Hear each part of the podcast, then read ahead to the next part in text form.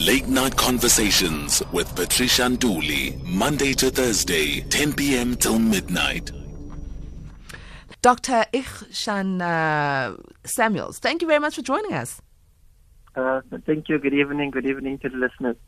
Now, I want to find out about your journey. Could you just tell us about how you became a scientist and then all of a sudden went into agriculture?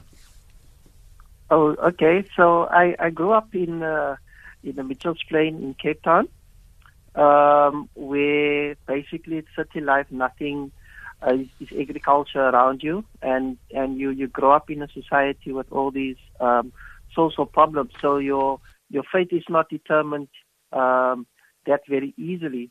But I think um, my my love for, for knowledge and, and just my persistence to, to complete school, I think that was my first step step in life. And then um, I think after my matric year, I was at home for two years, did some odd jobs, and then just basically where you decide that oh you your your life is not getting anywhere, you need to do something, and that's when I decided that um, I need to go and study.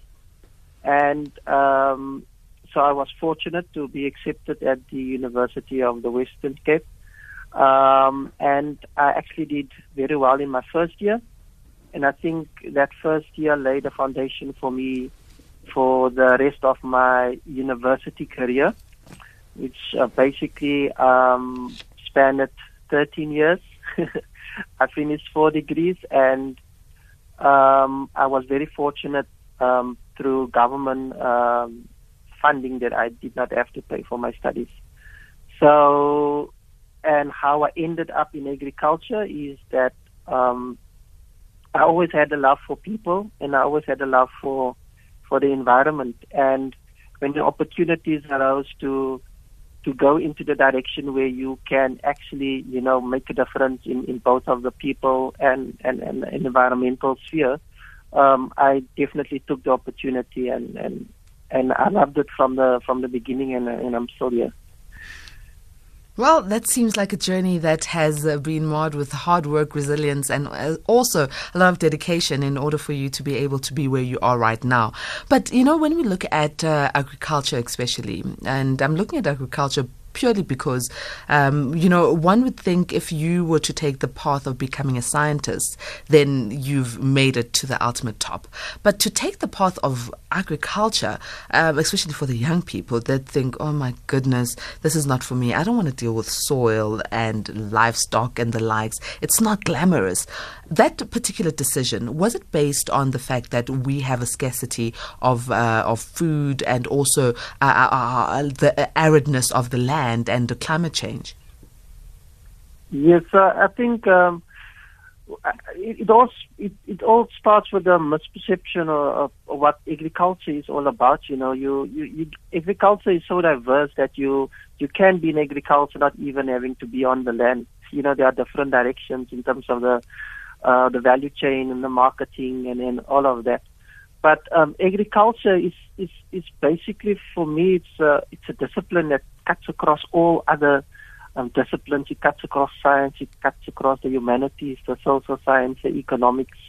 Um, you could say the psychology and, and, and, and, and, and, even a bit of health sciences as well. So um, I think if, if, if young people look at it from that perspective, um, I think it would be much more attracting. Um, and, and I think also uh, what is not um, probably conveyed to younger people is that you know how much fun agriculture can actually be. Fun in the sense that um, you go to places and you explore new things, you see things, you go to places where no other tourists go. Um, your work colleagues and, and, and all of them, it just it, it can actually be a very fun career for me as well. And I think that's what what I like about about my career as well. It's not everything is not very serious. And yes, you can become a, a good scientist um, if you if you do work hard and, and, and, and if you partition your time in terms of you know I have to be serious and I have to sit down and think and you know block out the space for for, for just doing something serious, but then it can also be the other interactive components of, of your career where it's much more fun in that. So it's it's it's it's about getting the right understanding about what agriculture is all about, and I think that would probably attract a lot, a lot more younger people. Well, take us through a day in the life of uh, Dr. Igshaan Samuels when it comes to work. Okay, so for for agriculture is is is is is, is probably majority or the, the, major part of it is, is practical.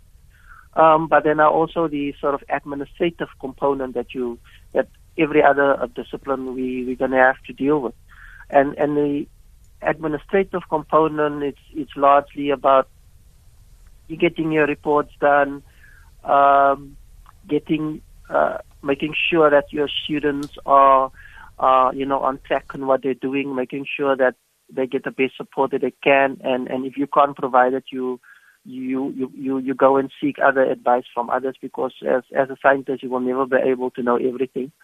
Um, and the administrative part is, and it's a very com- important part of not agriculture but in in science as well, is that when you go and do research, you have to let other people know what you found out because there will be no value in your research if you keep everything for yourself.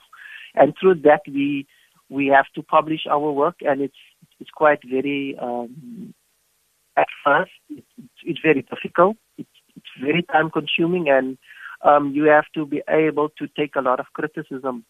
Um, but actually, that's but you, you, you should view that in a, in a positive way because it, it, it builds your character, and and you actually you learn a lot because people criticize you not because they want to, it's because they want to see you improve. So you have to have that you know mindset that you know, not all criticisms are, are actually bad. But the practical component is where we go because I'm based in Cape Town. So you go to the different farms around the country, you travel, and, and you look at, depends on the project that you're working on. Are you going to look at the vegetation? Are you going to look at the plants? Are you going to look at the soils? Are you going to look at how the animals are managed? Are you going to look at how climate change has changed the environment and to what extent it has changed? Um, you go to meet, and I think this is probably the most enjoyable part of my career is you meet new people and you meet, you know, these rural, uh, uh, uh, uh very heartwarming, very um, inspiring uh, uh, people in, in the rural areas that, that even though you come with your uh, formal qualifications and your, and your, and your sort of westernized lifestyle and stuff like that, but they every day, if you just sit and listen to them, they teach you something um, that that can't be taught in the books. You know that that that no one that that you can only learn through experience. And then uh, those are the things that I really value and I take it and I and I try and implement it in in my work. And I think for for the, the most probably classical example I can give is that what it's it's it's even though uh, people in rural areas are, are quite rife with poverty and, and, and, and, and hunger and those problems, but a lot of them are always grateful for what they have because they realize that, you know, there are people who are uh, at the, in, in a worse condition than what they are. And I take that very, and I, and I take the, took that message to my work and, and, and, and, and to my life as well, in that whatever resources we have as organization to do our research or whatever I have in my capacity, personal capacity, that there are those people or other institutions who have less, so we should be grateful to for what we have, you know. So those are key lessons that you you actually take back and and and, and you can't learn it, you know, in in in, uh, in university and those things. So those are some parts of my life that or part of my job that I that I really really enjoy. Mm. And you know, I'd like you to take us through some of the, the, the research you've done in the community around agriculture and the impact of uh, the recent droughts we've had and the climate change that we've had. What has that uh, uh, given you in terms of the research? I think um, I should start off by the recent 2015, 2016, 2017. I know in the central and the western parts of the country and, and, and further eastwards as well, we you know, particularly um, livestock farmers, because I, I work um, with livestock farmers, they, they have a tremendous or a very severe drought, which is, uh, um, it's not uncommon, um, but it was a multi-year drought, which means it spanned more than, more than a single year. So it's not your average seasonal drought, um, situation that you have. And, and, and what I've learned is that, um, we, we embarked on a project, um, an agricultural research Council project. Um, it was funded by the Department of um, Agriculture, now Department of um, Agriculture, Rural Development and Land Reform, um, whereby we have to look at, you know, we go to the 100 best farmers around the country, the 100 what we call champions farmers, and see how do they cope with drought? Because there are, yes, in agri-agricultural system, there are farmers who do much better than the other ones.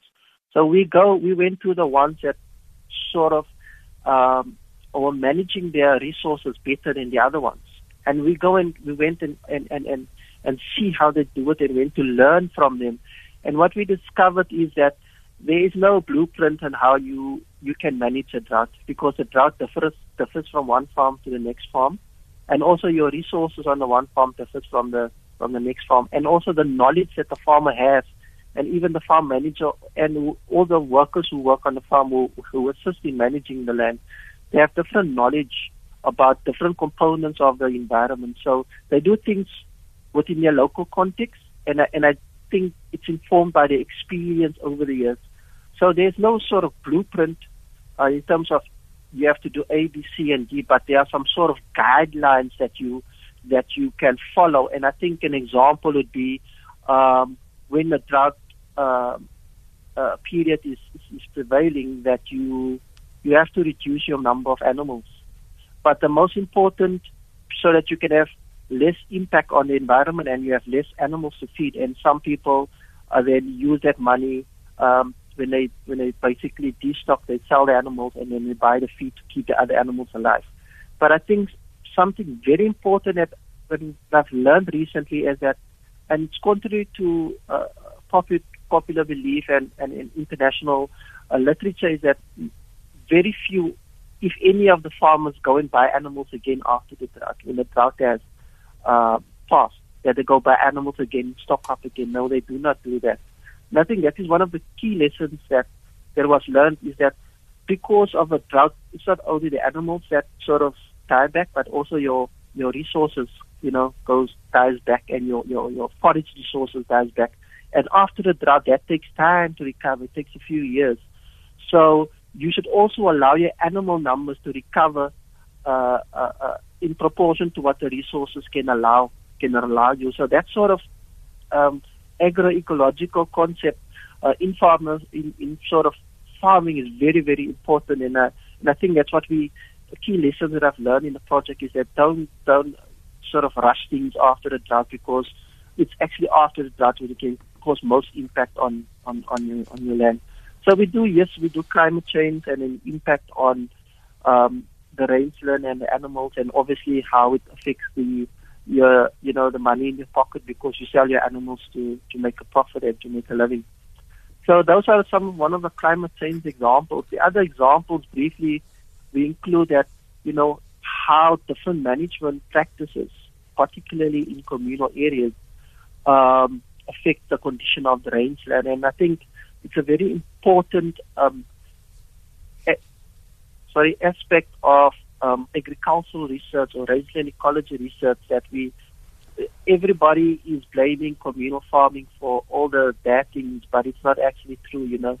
So we went to find evidence and show that you know these people have been farming uh, on their land for hundreds of years or decades, and they've got this intricate and detailed and sophisticated knowledge to manage the land, and they do actually a good, good job. So it is for us as researchers to go and convey those good jobs that the communal farmers are actually doing. And similarly with uh, land reform farmers, they are very successful land reformers. It's just the messages are not getting out there, and I think that's that's a part of um, an aspect of, of the farming system that we as researchers really have to go out and investigate and report on it. So those are the few things that, that, that projects that I can that I sort of worked on very recently. Dr. Samuels, you know, you, when we're looking at uh, COVID 19 and the, the impact that it's had on all industries, could you maybe take us through some of uh, the issues that the agriculture um, industry faced at this point in time? I think from from from a rangeland's perspective, um, uh, when you farm uh, at a very subsistence level and you farm and your and your, your your marketing chain is not that much linked to a globalized or a formal marketing chain, um, you're a bit better off because you can still sell your animals locally. Um, but then um, the local people, some of them might have lost their jobs and, and can't can't can't um, afford to buy an animal for you. So, but then again, um, in in agriculture, I think COVID nineteen is the, the problem. One of the big problems is the um, the end of the chain where there's no not a lot of buying power because of a lot of um, jobs being lost and the economy shrinking. I think it's also the COVID-19 and the restrictions that are being put on on on on, on the movement of people, but also the restrictions in terms of uh, those who can can access agricultural land or the facilities to do what they need to do. Um, so it, it could in, in terms of broad agriculture, it affects your the, the sort of the marketing aspect, and it, affects the um, production aspect as well. Because uh, with the restrictions in terms of uh, imports and exports as well, and perhaps you need some sort of fertilizer that needs to come from from overseas, and it can't come now, and your land suffers as well. Um, so all of this have consequences for for, for food security uh, in the country because then again, the agriculture people can't produce food again. Um, and then the people at the end of the day uh, will be limited in terms of what they can buy, uh, fresh produce and, and stuff like that. So, I mean, COVID-19 has brought such a lot of uh, diversity and a really complex laden uh, uh, challenges for, for the agricultural sector, and it will probably take some time for the agricultural sector to recover uh, from this COVID 19 pandemic. Mm, mm. And obviously, this is going to affect food prices, something that we've already seen in South Africa and across the globe. But uh, not only that, I think uh, that the availability of jobs is also one of those issues to to grapple with. So the economy really needs to be at a point where we we we have opened up, but it needs to start thriving, and it's going to take time, as our president has said. Now, um, Dr. Uh, Samuels, just as we're about to close, I, I did mention when we started off that a lot of young people wouldn't see uh, being a scientist or even being in agricultural sector as one of those hip and happening things. On the other hand, you're a person with a master's degree and uh, a PhD as well in botany. So how could you encourage parents and young people to just, you know, look forward to this particular career? Uh, I think um, for the first obstacle that uh, that I've experienced in a lot of um, young people is that they're always worried about who's going to fund their studies. And I think one of the first um, points I want to, to convey is that there are a lot of bursaries out there. There's the um, National Financial Aid Scheme, the NSFAS um, scheme that can always support you. There are a lot of opportunities there. It's just for you to, to seek and and and and and and and, and, and, and I'm sure um, one of those bursaries will come come your way. So do not let your financial circumstances uh, uh, uh keep hold you back. You know, you always strive for um, to go find out the bursary and and and, and to to be honest, in my um, university career, I had about six seven part time jobs that you you work weekends or in the evenings in order to order to to pay your studies or your tuition in order to you know to have the expenses you need as a student. So that's the first part, and I think the second part is that. Um, in agricultural science, it, it sounds very fancy, um, but um, I think for me, if, if I can do it, uh, anyone can do it. Um, I think it's the the key for me is not you have to be the smartest uh, uh, uh, person in the room. I think the most important thing is the drive and the passion. If you really put your your will and your heart and your uh, uh, um, have a good work ethic, and I think that's the most important that you that you will survive, you will you will you will pass, you will overcome everything, and I think that that is just the the very important, most important thing is that you don't. There's a way around not having enough funds to go and study. There's a way around not having a, being a straight A student. You know, I think in and and then I think the answer there is, is just hard work, and you have to realize you won't study forever. And whatever year you, you, you work hard and you study, you, you can you can basically probably your if I should put it in simple mathematics, if, if you if you have a four year degree and you, you graduate, you will probably work for 40 to 45 years. Um, so for one year that you study in university, you get 10 years of benefits that you reap afterwards, you know, benefits in terms of you, you might have a very good job and, and, and, and you could um, benefit in terms of you in a, in a position to, to help other people as well.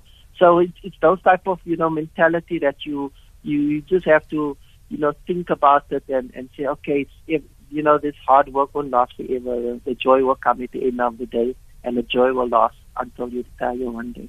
So I think that's a message that, that I can convey to the to the young the young ones out there. I hope I didn't scare them, but um, there is a way, and and, and, and and I'm sure you you can do it. It's hard work, and I think that that you can definitely do it. And there are different parts of agriculture uh, that you can go into. So. And and I mean, if you have a passion to help people, if you have a passion to to help the environment, if you really want to make a difference in the country, um, a difference in terms of you know contributing to to the country producing food whereby people can have you know something on the plate at the end of the day. I think that's the most rewarding um, experience and a feeling that you can ever get. So, and I, I, I would really encourage uh, youngsters to go for it and, and make it work. Mm. Thank you so very much, uh, Dr. Uh, Igshaan uh, Samuels, for encouraging our young people and encouraging all of us with your journey. We really appreciate it. Thank you very much.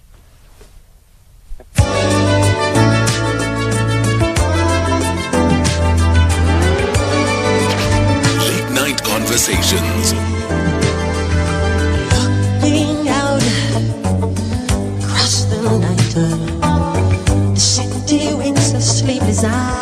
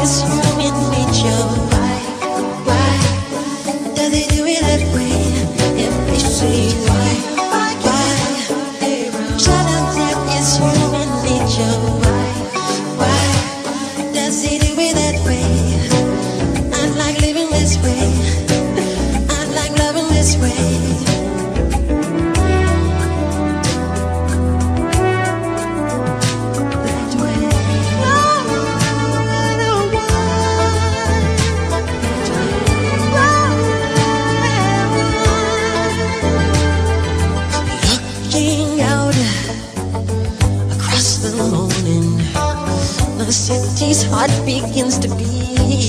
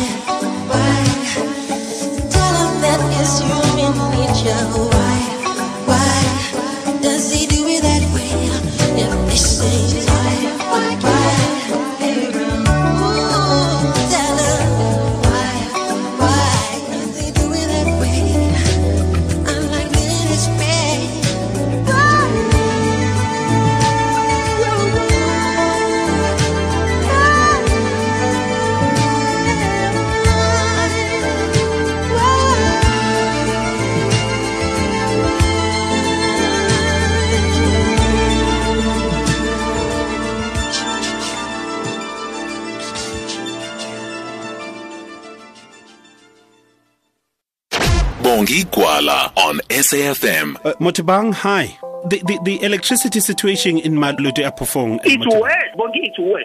I speak to people every time, and it's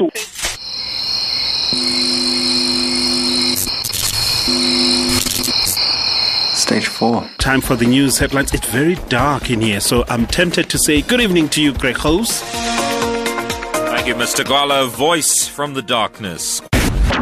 Beyond the headline on SAFM. Weekdays, 3 to 6 p.m. Late night conversations. Late night conversations. Monday to Thursday, 10 p.m. till midnight.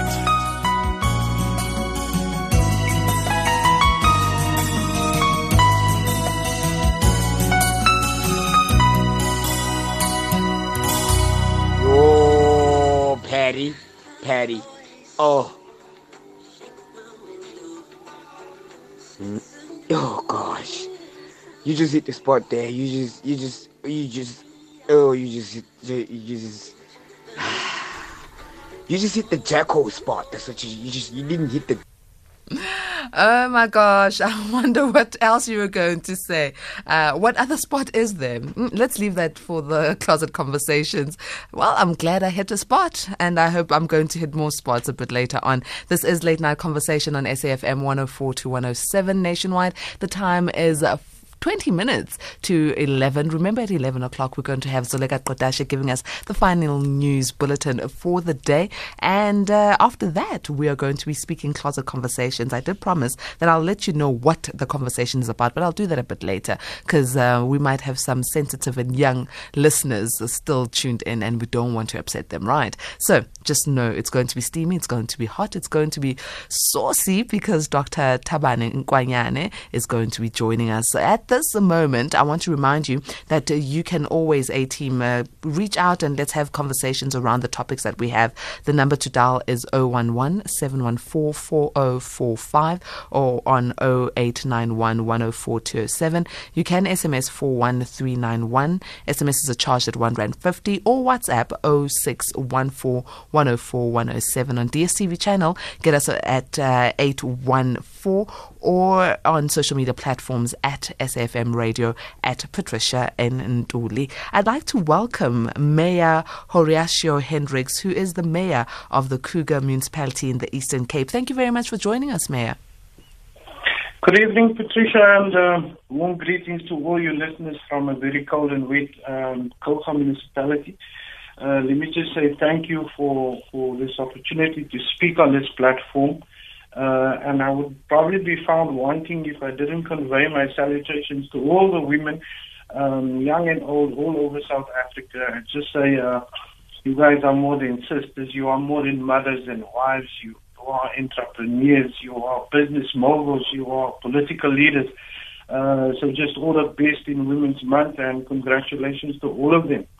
Thank you so very much. I'm saying it on behalf of all the ladies. And uh, yeah, it's such a great pleasure having you here, Mayor. Um, and you're officially tagged A Team Mayor because you're a guest of the A Team. Let's uh, talk about this fabulous um, recognition that you have received. Now, there's uh, an award that is uh, the Eco Build Awards. And uh, your municipality, which is the Kouga municipality in the Eastern Cape, has received um, some recognition in this particular um, awards, which is one of South Africa's most glamorous green eco calendar event um, of the year and is hosted by Enviropedia. Tell us about the two categories that you, as a municipality, have been recognized in.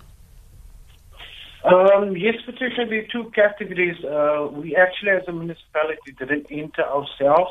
Uh, one of our Eastern Cape uh, members of the uh, provincial legislature who brought the idea to Kouga municipality of a plastic road, uh, name is Vicky Knoetze. Uh, she brought the idea to Kouga uh, for building a plastic road, uh, which was a bit of a far-fetched idea, but it was innovative, and uh, we were interested from the get-go. Uh, so we were nominated for two awards. One is in the category for innovation, and the other one is in the category for for um, infrastructure. Uh, so yes, it's a proud moment for Kouga municipality, but we wouldn't have been able to do this if it, if the idea wasn't brought to us. Uh, so yeah, we're quite honored. Listen, uh, you know, a lot of people are probably listening and saying, what does a plastic road look like, Mayor Hendricks? But I, am aware that it's not the entire road that is made of plastic, but a large percentage of the bitumen that uh, is waste has been ut- uh, converted um, in your particular roads into from waste plastics. Tell us what the road looks like. Is it as firm and solid and durable as the roads that we are used to? Yes, Patricia, you know, the first thing that people asked was, hey, you've got a plastic road. Can I bring my car and do some donuts on your road? Uh, but yes, this one got a lot of attention uh, internationally. So the road looks like your normal asphalt road. It's just uh, all the layering is done the same. The way you would do a normal asphalt road, uh, it's the same way you do this road. It's just that last uh, shield that comes on, on, on top, that, that last top layer where some of the bitumen or what you refer to as crude oil uh, is replaced with plastic. Uh, so it's a plastic infused road. So we end up with a road uh, that is more durable, that's more resistant to water and heat. Uh, those two are probably the biggest enemies of any road, and that's why you end up with potholes. Um, so you end up with a more durable road. So the road is more um, it needs less maintenance. You have less potholes, and where a normal road needs about every seven years needs uh, to be resealed. Uh, this one lasts probably twice as long. So for municipalities, the innovation uh, gives you the opportunity to spend less money on maintenance and use that money probably somewhere else and reallocate to um, where you can. So you end up with uh, basically a better road and that lasts longer and um, cost you less to, to, to, to construct, obviously. No, not really, Patricia. It costs more or less the same. So the cost saving actually lies in the fact that you're doing less maintenance. Uh, a normal asphalt road will probably last you about 25 years. This one can last you probably twice as long. So where you would be replacing roads uh, in 25 years, uh, you you got more cash in the kitty because you're not spending that much on road. So the actual construction of the road is still the same, uh, but the cost is probably still more or less the same. But you just end up with a road that lasts longer. Now, uh, uh, Mayor Hendricks, let's talk about uh, the process of collecting this plastic. Was it um, waste plastic or was it plastic that had to be manufactured to be utilized in these roads? Um, Patricia, that's very technical, but what I can say is that the plastic that you use is more your hardened plastic. It's not this plastic that you would use, uh, let's say, for shopping bags. Uh, it's a more durable plastic. So the plastic you would you would find probably in your milk cartons, um, those hardened plastic, those are the plastics uh, that's used and infused into your roads. Um, and these are usually the plastics that last for longer in your environment and, and um, it's harder to get rid of. So um, it's a very technical process. Uh, it's produced by a company called MacRebur in, in Scotland. Uh, so currently we, we have to import um, the asphalt. Uh, the whole idea of getting into this project is to get a plant in South Africa. I know there's a similar plant in Durban. Uh, they are still testing their, pro, pro, their product. Um, probably very soon they will be able to, to roll it out uh, to the rest of South Africa. Uh, we try to support that municipality as much as we can. Uh, in fact, we would have gone there to do a site visit, but due to lockdown, we couldn't get there. Uh, hopefully now on level two, we'll get there. So if we can get the product produced locally, it will cost less. Um, and and hopefully this will take on uh, within our government structures to say, hey, here's a good product. This product is a triple win. Um, it's much more than just a road. There's other uh, benefits to it. Uh, and hopefully if our national and provincial government and SANRAL and all these other stakeholders can come on board, we can do a really big and amazing project.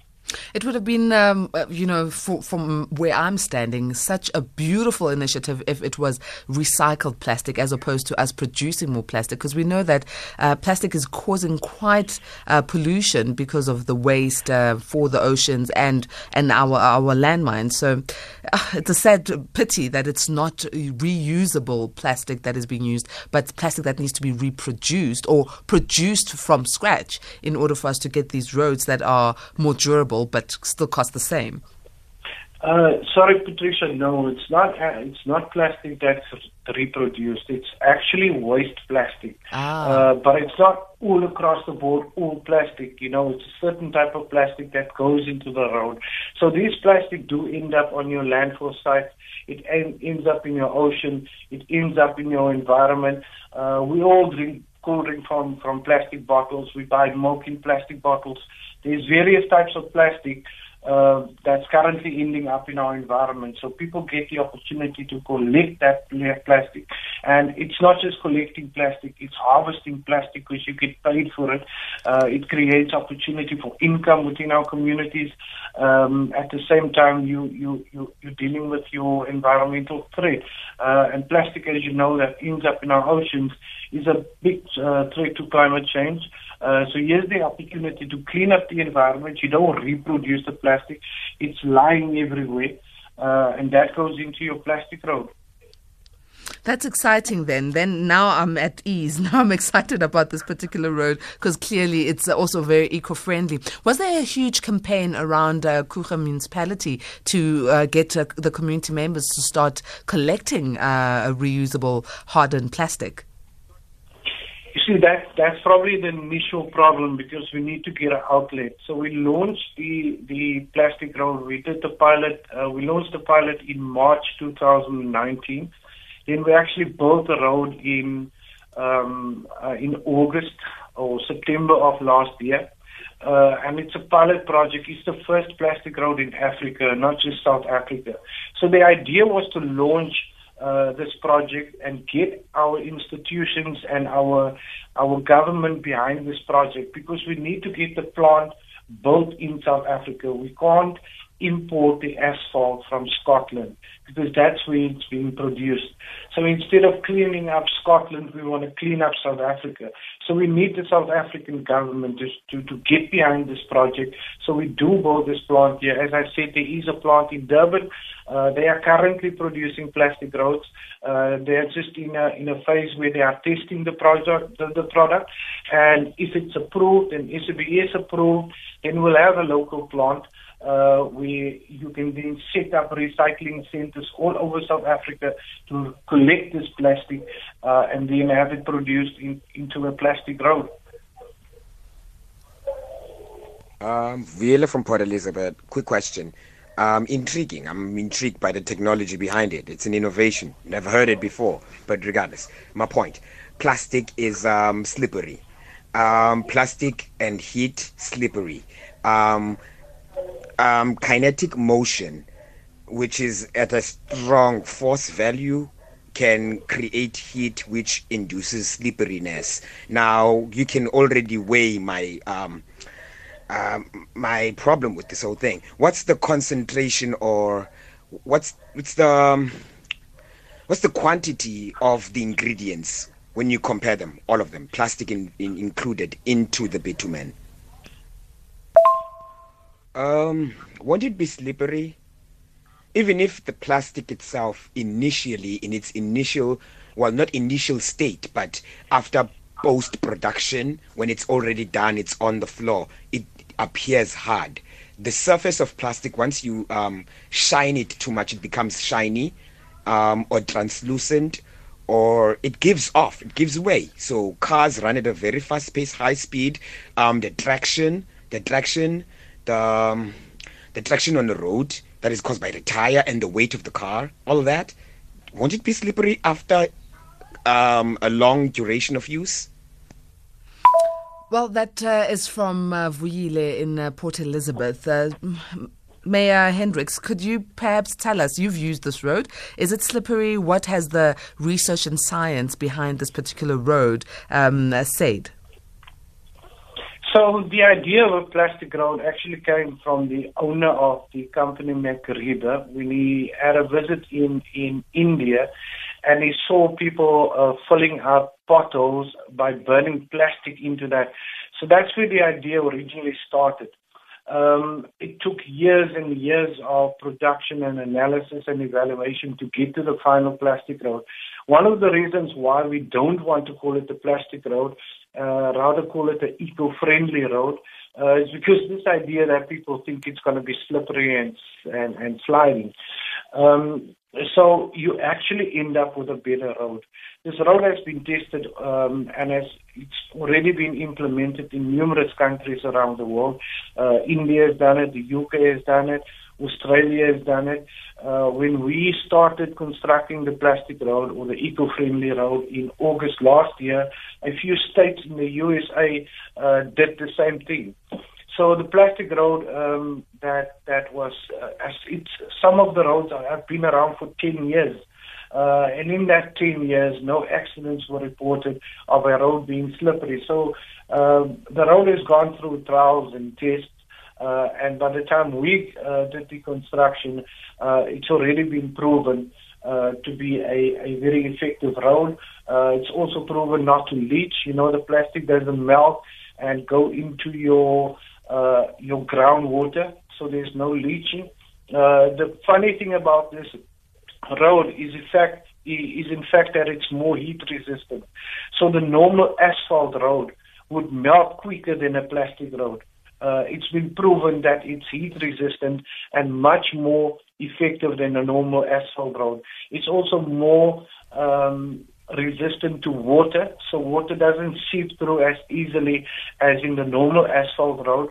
So that keeps your road stronger uh, and more dense um, uh, than a normal asphalt road. You know, when this idea was introduced uh, in 2017 to our uh, provincial legislature in the Eastern Cape, one of the questions that was asked, uh, and, and uh, excuse me for saying this, one of the MPLs asked the question, you know, how people love to toy toy. Where are they going to burn the tires if we have a plastic road? So there's a lot of misconceptions about the plastic road, and I would I would encourage people to do more research. Uh, they can go onto Google. They will find more of the technical specifications. You will find out that we're actually dealing with a better road than a normal asphalt road. Well, uh, we'd like to congratulate you, Mayor um, Hendricks, on uh, the two nominations that you've received at the EcoBuild Awards, and we wish you all the best of luck. Thank you, Patricia, and thank you for hosting me. Thank you very much. That was Mayor Horatio um, Hendricks of the Kouga municipality in the Eastern Cape. Trending SA is back to get South Africa talking. They need to know. They need to know we are fighting our rights. Ramaphosa. As soon as is a fan in South Africa, you will be on the first plane out of here, wherever you put your money. Not your money, our money, wherever you put our money. The sale of alcohol will be suspended with immediate effect. We are putting a face and giving a voice to each side of the story.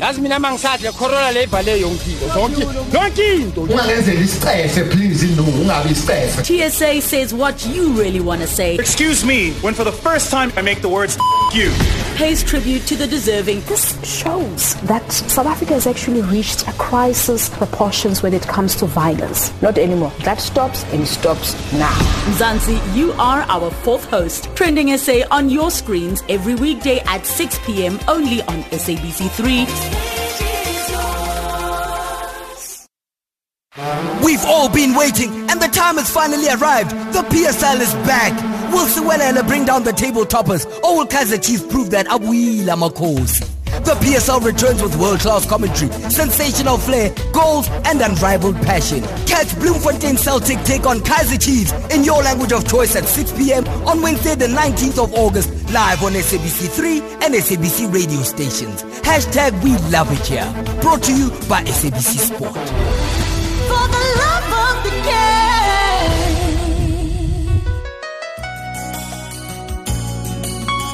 Late Night Conversations. Late Night Conversations. Monday to Thursday, 10 p.m. till midnight.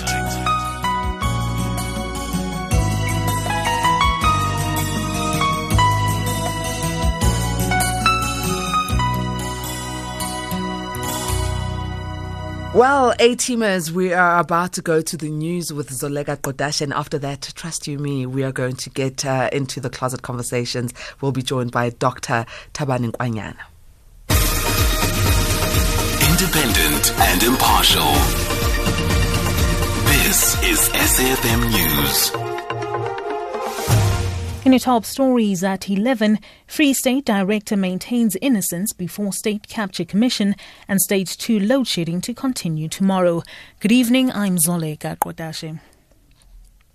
Blackhead Consulting Director Edwin Sodi maintains that there was nothing underhand about a 650,000 rand he put towards a house where Free State Human Settlements Head of Department Tim Mokhesi currently stays in the town of Parys. Mokhesi was instrumental in ensuring that the province's business plan was amended to accommodate the 2014 Free State asbestos project that Blackhead together with Diamond Hill were awarded in a 255 million rand tender. There are claims the tender was driven with corruption and bribes. Sodi says he viewed the property as an investment. It was recorded in our books as an investment. In our financial books, it was recorded there. The transfer was made from Blackhead Consulting, so it was not concealed at all. If this was meant to be some kind of an underhanded payment, chair, we wouldn't have done it the way we did. We wouldn't have recorded this in our financial records. We wouldn't have paid and left any paper trail. We wouldn't have done these contracts that we did. So it was a perfectly legitimate above board commercial transaction. Power utility Eskom says stage 2 load shedding will continue tomorrow as its power generation system is severely constrained. Load shedding is expected from 9 in the morning until 10 at night. Eskom spokesperson Sikonathi Mantshantsha says they've recently restored three generation units and a further two that had tripped. He says that despite this, the system remains under pressure. Any further deterioration in the generation performance may necessitate the escalation of load shedding at short notice. The infrastructure is aged, unreliable, and volatile, and this constrained power system is expected to persist for the rest of the week. We urge the people of South Africa to again help Eskom and reduce electricity usage so we may be able to keep the lights on. Mpumalanga Premier Refilwe Mtsweni Tsipane says she intends appointing a team to investigate certain provincial departments for mismanagement of COVID-19 funds. She says she has identified some discrepancies regarding expenditure and pricing. She says the investigation will be completed in the next two weeks and they will refer the matter to the SIU should they find prima facie evidence of wrongdoing. As a matter of agency, I will be appointing an independent team of investigators that will be tasked with establishing reasons for the irregularities with a specific focus on the following departments and agencies. The Department of Culture, Sports and Recreation, Provincial Treasury, the Department of Cooperative Governance and Traditional Affairs, the Mpumalanga Parks and Tourism Agency, and the Mpumalanga Economic Growth Agency. Under Alert Level 2 of the nationwide lockdown, the sale of alcohol is permitted for on site consumption in licensed establishments only until 10 p.m. Liquor outlets will be allowed to sell alcohol for off site consumption from Monday to Thursday only during the hours of 9 a.m. to 5 p.m. For more information on the coronavirus, you can call the 24 hour hotline on 0800 029 999. You can also add the official government COVID 19 support service on WhatsApp on 0600 123 456. The Department of Basic Education says it is addressing how ready matriculants are to write their November exams. Department spokesperson Elijah Mhlanga was responding to a survey conducted by teacher unions of more than 7,000 schools, which indicated that 62% would have covered the whole curriculum in time for matric exams. Over a million matrics are expected to sit for the exams. Mhlanga says there will be a meeting with MECs of education this week. We are receiving reports and CEM will also have its own workshop later in the week to establish the work that has been done to receive learners. So we will rely on that information that will come from provinces, but also the department has its own consortium, which includes the HSRC as well as New Leaders Foundation and other organizations that are helping it to compile information on the state of readiness. Authorities in Ghana are planning to open a sex offenders register. Ghana's police service says the register will concentrate on convicted rapists. It says the move is to serve as a reference point for potential employers and to deter people from committing sexual offences. South Africa's National Register for Sex Offenders is currently only available to various employers such as schools. It can also all only be requested by employees, relevant authorities, licensing authorities, and a person whose details are included in the register. Recapping the top story at 11, Blackhead Consulting Director Edwin Sodi maintains that there was nothing underhand about the 650,000 rand he put towards a house where Free State Human Settlements head of department Tim Mokhesi currently stays in the town of Parys. That's all from me for this Wednesday evening for SAFM News. I'm Zoleka Kodashe. Late night conversations. Hashtag SAFM LNC. Met up with a gambler. We were both too tired to sleep, so we took turns of staring out the window at the darkness. Till boredom overtook us, and he began to speak. He said, "Son, I've made a life out of reading people's faces and knowing what the cards were by the way they held their eyes. So if you don't mind my saying." I can see you're out of aces for a taste of your whiskey. I'll give you some advice. So I handed him my bottle and he drank down my last swallow. Then he bombed a cigarette and asked me for a light. And the night got deathly quiet and his face lost all expression. Said if you're gonna play the game, boy, you gotta learn to play it right. You got to know when to hold 'em, know when to fold 'em, know when to walk away, and know when to run. You never count your money when you're sitting at the table. There'll be time enough for counting when the dealing's done.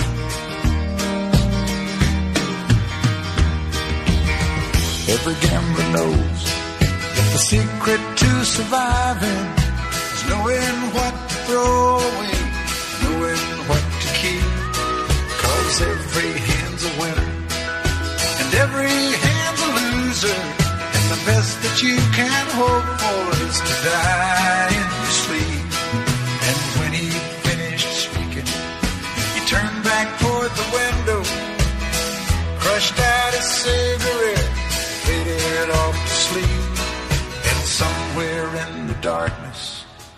gambler he broke even. But in his final words, I found an ace that I could keep. You got to know when to hold 'em, know when to fold 'em, know when to walk away, and know when to run. You never count your money when you're sitting at the table.